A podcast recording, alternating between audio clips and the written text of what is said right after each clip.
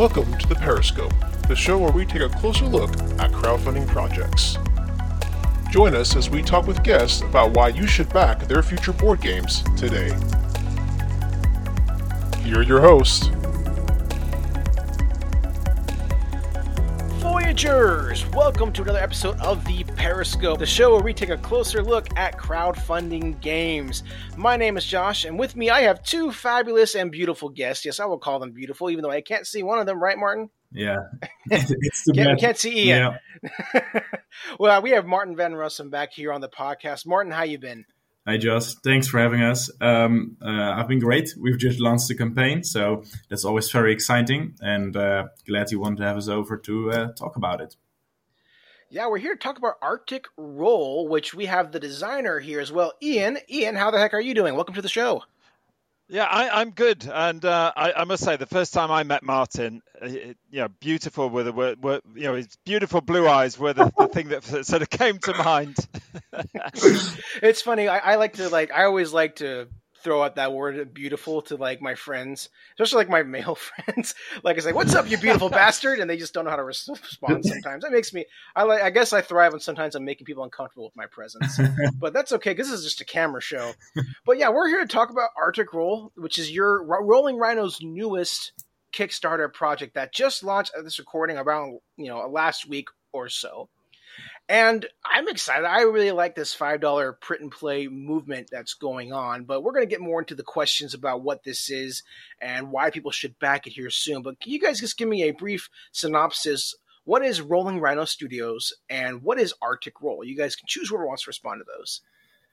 Yeah, so previously with Rolling Rhino Games, we've done uh, a few campaigns. Uh, all of those games were designed by me and then put them out by myself, uh, of course, uh, with, with a team and with help uh, with an artist. Um, and this is the first game which is designed by someone else and where I took on the role of developing and then uh, publishing. So um, me, uh, it, it's uh, Ian's design, and then uh, we worked uh, together on it, on developing it and bringing it to Kickstarter. So also um, something new for me. Also a completely different game as what we've done previously. Um, uh, I'll let Ian talk a bit more about uh, the idea behind uh, Arctic Roll and what makes it so special. Um, but yeah, for us, it's also just an, uh, an experimentation, just with a new, uh, bringing on another designer, and also collaborating uh, with another company, with Roar Games. We, we, can discuss that later, but just trying on some different things within this print and play world, which is just growing and growing. Absolutely. And so, Ian, what this is Arctic yeah. Roll. What is it? Um, I guess the idea came from um, very many years ago. Someone threw some dice out in front of me and said, "How many polar bears around how many holes?" Um, and basically, it was one of these things where you roll a handful of dice, and gradually, everyone sort of try to work out the puzzle, and gradually, more and more people work it out, and you sort of keep on rolling the dice, and eventually, you find out that the central pips on the dice are the holes and the pips around the outside are the polar bears. And so when I came to work on a on a, a um, on a, on a roll and write, decided I wanted to try and design a roll and write. I already had that in mind. That was going to be the basic mechanic, um, and then the the name Arctic Roll. Well, I don't know whether you even had Viennetta in in in the states. Arctic Roll was an 80s ice cream dessert um, that I think is only really uh, the Antipodeans, you know, New Zealand, Australia. I think they had them. We certainly had it in the UK, but basically it was ice cream wrapped in low budget, low budget sponge. so that's where the name comes from. But it, obviously, when you when you have a theme of polar bears around ice holes, that's you know it was a nice a chance for a nice pun, and I'm never one to give up on the chance for a nice pun. and, and, and then you know in terms of the actual game itself, I sort of coined the the name an area control and write. Ah, okay. Um, because what we're able to do is basically all the players are playing on a single sheet of paper. We do have a solo mode, but I think the game really shines when we're actually competing for resources and competing for space as as we're leading tribes out across the uh, the frozen tundra or the icy wastes, digging ice holes so that we can fish and leaving hunters behind, and obviously blocking off areas and blocking off territories um, that aren't available to our opponents. Yeah, I think having so much interaction is that's just what really makes uh, Arctic Roll very different. a lot of roll and writes focused on your own little puzzle, which is great. And this one is very different. So there's a lot of um, interaction in the central area, which everyone can mess up each other's plans. Yeah, it's a really cool mechanism how the dice, like the, the way the dice are actually like arranged on the the, the like the the actual dice, like the, the, the holes, plays into the game. As a, I, I have never seen that before. How's the response been to playtesters or people who've tried the game? Um, I guess it's quite it's pretty intuitive. I mean, I think that's that's the mark of a great mechanic, isn't it? When you don't have to keep on explaining it. Once you know, occasionally the, the questions are, well, am I able to rotate you know rotate the dice? Um, do they have to be symmetrical? But once people have sort of understood, essentially you're painting a picture of the dice face onto the map. Actually, people just get yeah. it.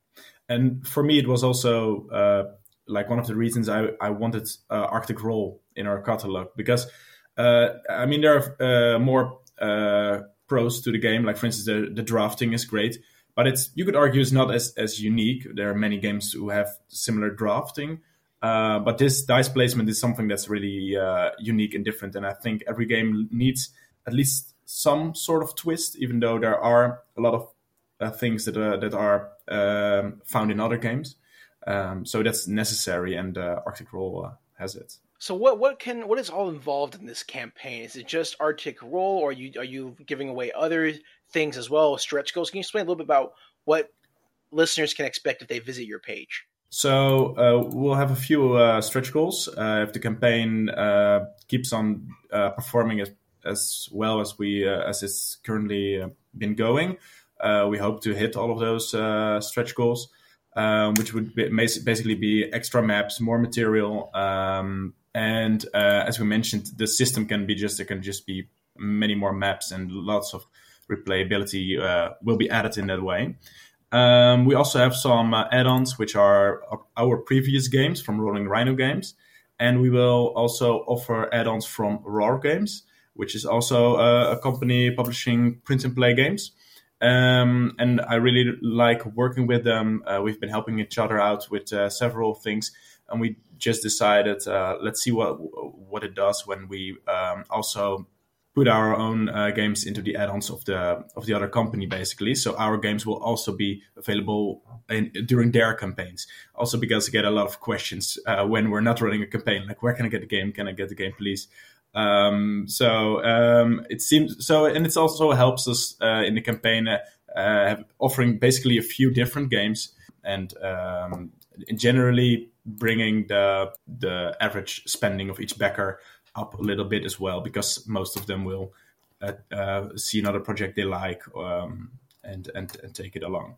I, I, was trying to work out why we had an average that was higher than 11 yeah. euros. And that's okay. Now I understand.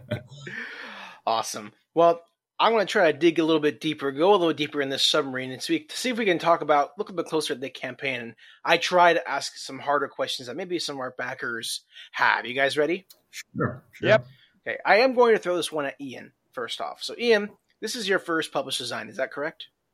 Yeah. So lots of times backers are very hesitant to back games of first time designers because you know they don't have a pedigree to look at so they don't know exactly what they're getting. Why should backers trust you and that you're going to deliver a quality experience with arctic roll? I, I, think getting a game published, you know, they, they say it's one percent inspiration and ninety nine percent perspiration but yeah. I think you can add to that 20% serendipity.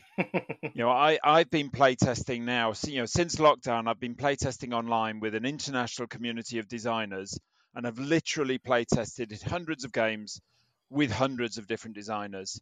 And some of them are brilliant, but they haven't been published. yeah, but, but, but, you know, some of the brilliant games still haven't been published. Yeah. And, you know, we've all played published games that we question you know how what what were they thinking and so I, I, I, uh, one of the things as a designer I decided very early on was I, I think I've got a better chance at if my if my game deserves publication, I've got a better chance of successfully pitching it to a publisher than of knowing which of the various games I am working on is worthy of publication. And so, you know, in a sense, the validation for me was the fact that Martin bought into it you know, he liked the game. I mean, you know, I pitched it around. I showed it to a lot of uh, publishers. a lot of them were sort of interested. None of them, uh, you know, Martin was the first person to to actually say yes, he was, you know, he wanted to publish it. Um, but others, you know, liked the novel concept. They liked the idea of having multiple, you know, multiple players on a single sheet of paper. But ultimately, you're not buying into me. You're buying into Rolling Rhino. You know, do they have a pedigree of producing interesting, novel, fun, roll and write games? Uh, and if they do, there's no reason to think that this one won't be any different. So going off of that, then Martin, what lots of times, especially nowadays, lots of backers look to the relationship between a publisher and designer. So what made you trust Ian enough to sign one of his games, to sign Arctic Roll? Of course, it's uh, we we it, it's it, I mean I live in the Netherlands. He lives in the UK, so it's it's online that we've been um, chatting. Um, and of course, with any collaboration, it's just a matter of trust. Uh, even though you ma- you make a contract and you make uh, uh, decisions, um, but uh, in, in, it's just uh, in, in, first instance, it's a matter of trust and a matter of well, we'll, we'll see. We'll, we'll give this a try together. So that was also for me. Just it's it's for me the first time I am not the designer, so uh, it's also it has also been very interesting and um, uh, taking on a different role. Um, and it has been great. Um, Ian uh, was great uh, in in taking on the feedback, and even though I mean it's it's it's his, his baby, of course, he's then uh, giving uh, giving away. Um, and so a designer also has to be able to um, uh, let loose and um, yeah, some some things will change, even though the core of the game never changed because it, it, it was a very good core, solid foundation to work with. So that's also that's also just great uh, as a developer if you have a something solid already um, to just um, then uh, dive into the details. I think there's plenty of points where the relationship could have broken down without it being a major risk. You know, if if during development or during our conversations or during you know you know times where we were playtesting together or deciding whether or not we wanted to go this way or that way with yeah. the design, there were plenty of opportunities to say, you know what, your vision isn't the same as my vision. I think one of the things that I love as a as a as the designer about the the way that we're releasing the game is we're not tied to what we put in the box the first time round because it's essentially a digital product. Actually, the cost of adding another map to this is relatively low, and there's no reason to think that if there's a demand from backers or a demand from players, that we won't be able to produce more maps. And so all of the mechanics that we've removed because actually, you know, Martin's vision for the game was to have something that was going to be simple and easy to play for your know, gateway, gateway plus all of the things that add complexity, I haven't had to cut out completely. They were all there, sat on the ice shelf, waiting to uh, waiting for the right map to to sort of ramp up and add you know and, and add something to the game in you know in the future. So that's one of the advantages of these five dollar rolling rights, right? These this, this these one page games you can iterate, you can expand, you can improve. But something I hear from people who may not I think they're wrong, but I want to ask the question anyway. What gives? Why should they spend five dollars on this? Like people, especially some people in the print and play community, think all print and play should be free. I mean, yeah. I we'll, we'll go into that a little bit, but why should backers spend five dollars on something that come that's not it's not these fancy miniatures, it's not printed on card stock and not you know shipping from China. How come I shouldn't? How come we shouldn't go and spend five dollars on something from like Greggs or McDonald's and you know how, what's the what's the value in it? Maybe we could have called it sausage roll. it's coming. Yeah, no, I, I get that, uh, uh, Josh. Um, and and well, what, uh, the biggest expense is of course uh, art. Uh, I think that goes for most of the companies that do this uh, kind of projects. And and one of the other challenges is um, even though like um, in percentages your margins might be good um, because it's just a few dollars. Uh, like um, I, I, cannot. There's uh, so so little you can do. Uh, let's say I, if I want to do Facebook ads, and it costs me seven euros to get uh, or dollars, uh, whatever, to get uh, to get someone in and become a backer. Um, that's not worth it, or even if that's three uh dollars. so you, you have just very um, little playing area also as the as the publisher basically just because it's a, a small amount. So we have to do a lot of uh, organically and uh, try to keep our expenses very low. So yeah we try this. Of course you want good art you want your uh, reviewers and there are some other expenses but besides that you try to keep it as low as possible. So that's very different from maybe bigger campaigns where they do indeed these miniatures and and uh, go all in. They they need a lot of money. They also put in a lot of uh, money and a lot of funds um, to make it there, um, and that's just not possible with uh, print and play because you have this very small uh, um, amount. Um, so, and, and in the end, it's also just. I mean, if people don't want to pay five dollars, I mean, that's that's also, of course, all right. There are a lot of uh, free print and play games, so um, no no worries. And yeah, yeah, I, I, think one of the things I would add is, you know, when, when I was playtesting the game, quite often people would say, you know what, we could actually put pieces in, you could have a board, and actually you could make it into a big box game.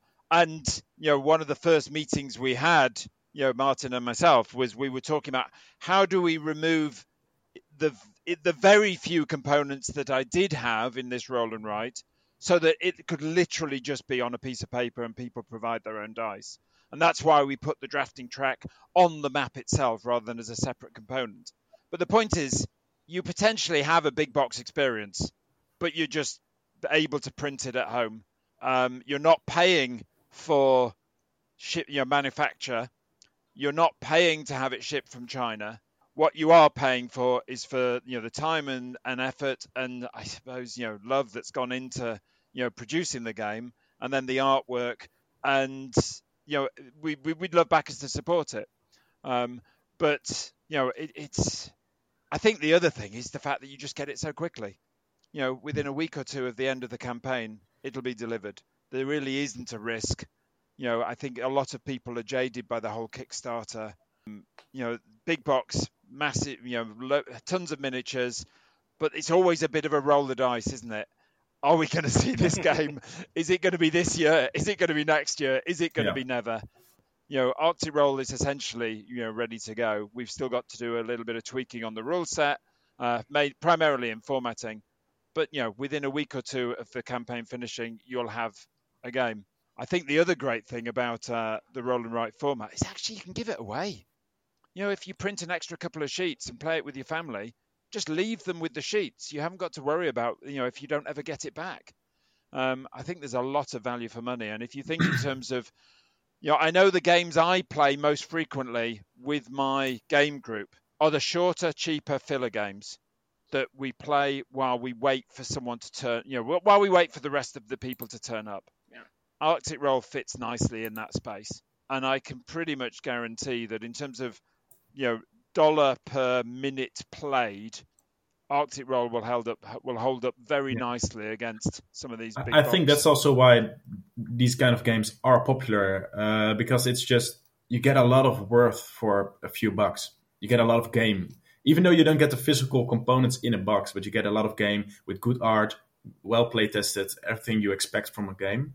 Um, and I think that uh, that's why this yeah print and play um, has been becoming uh, more popular because people see like, oh, these are great games and there are great experiences just here for a few bucks, and I can print it at home. Uh, and I absolutely guarantee that none of the backers are going to have to sell Arctic Roll on because they haven't got the shelf space.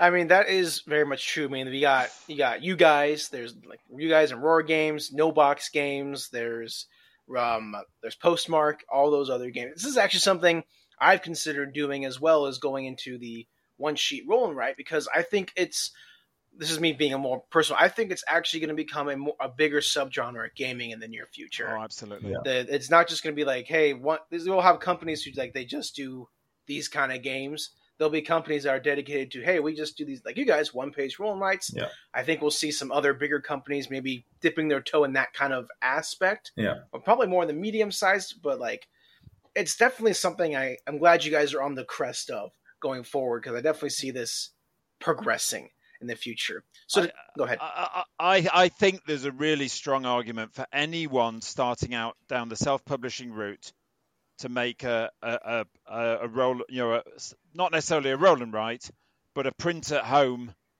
you know, digital download game as their first Kickstarter or first crowdfunding campaign because you learn so much from it. Mm-hmm.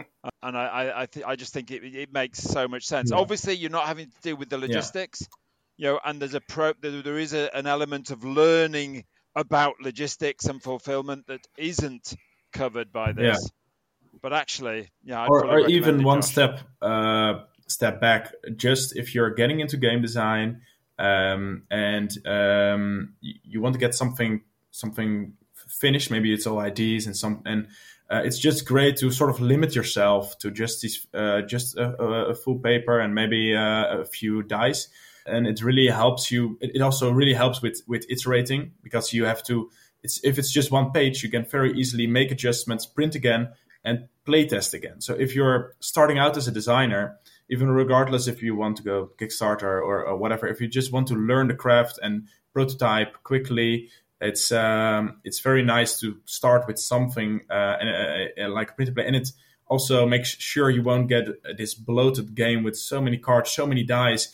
Uh, it takes three hours for one playtest, and if you're an, uh, a new designer, um, there might be a lot to learn still, and then the, the three hours um, could be spent otherwise, perhaps. I think the one disadvantage of a, something like a like a roll and write is it's not brilliant for playtesting online. No yeah. we can do it, but it, it, it's not great. Yeah. it's not. It's, yeah, it's it's a struggle. TTS is the best one to do yeah. it on. It's just like okay, I'm gonna slowly mark, and then you realize your your cursor is not the right length, and it marks the entire page on accident. Yeah, yeah. no, there. absolutely. Okay, well, we're running out of time here. We want to keep these relatively under 30 minutes. So if you want to leave your listeners, I'll let each of you, Martin and Ian, talk. If you want to leave the listeners with one thing, one thing you want to leave them about the campaign or about the game, whatever you want, now's the time to do it. You have the floor.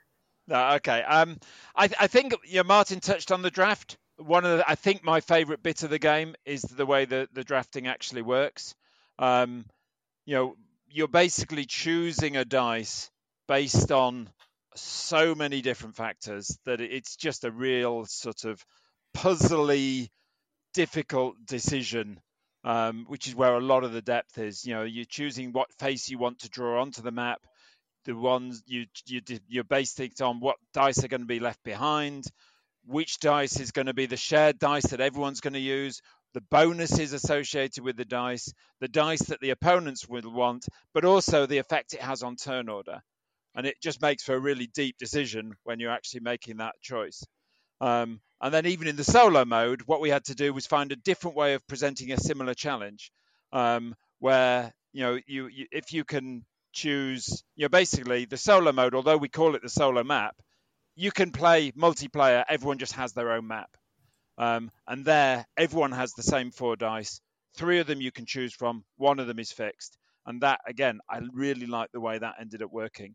Um, if you can, you know, it heavily incentivizes you to try and use every of the nine different bonuses associated with the dice.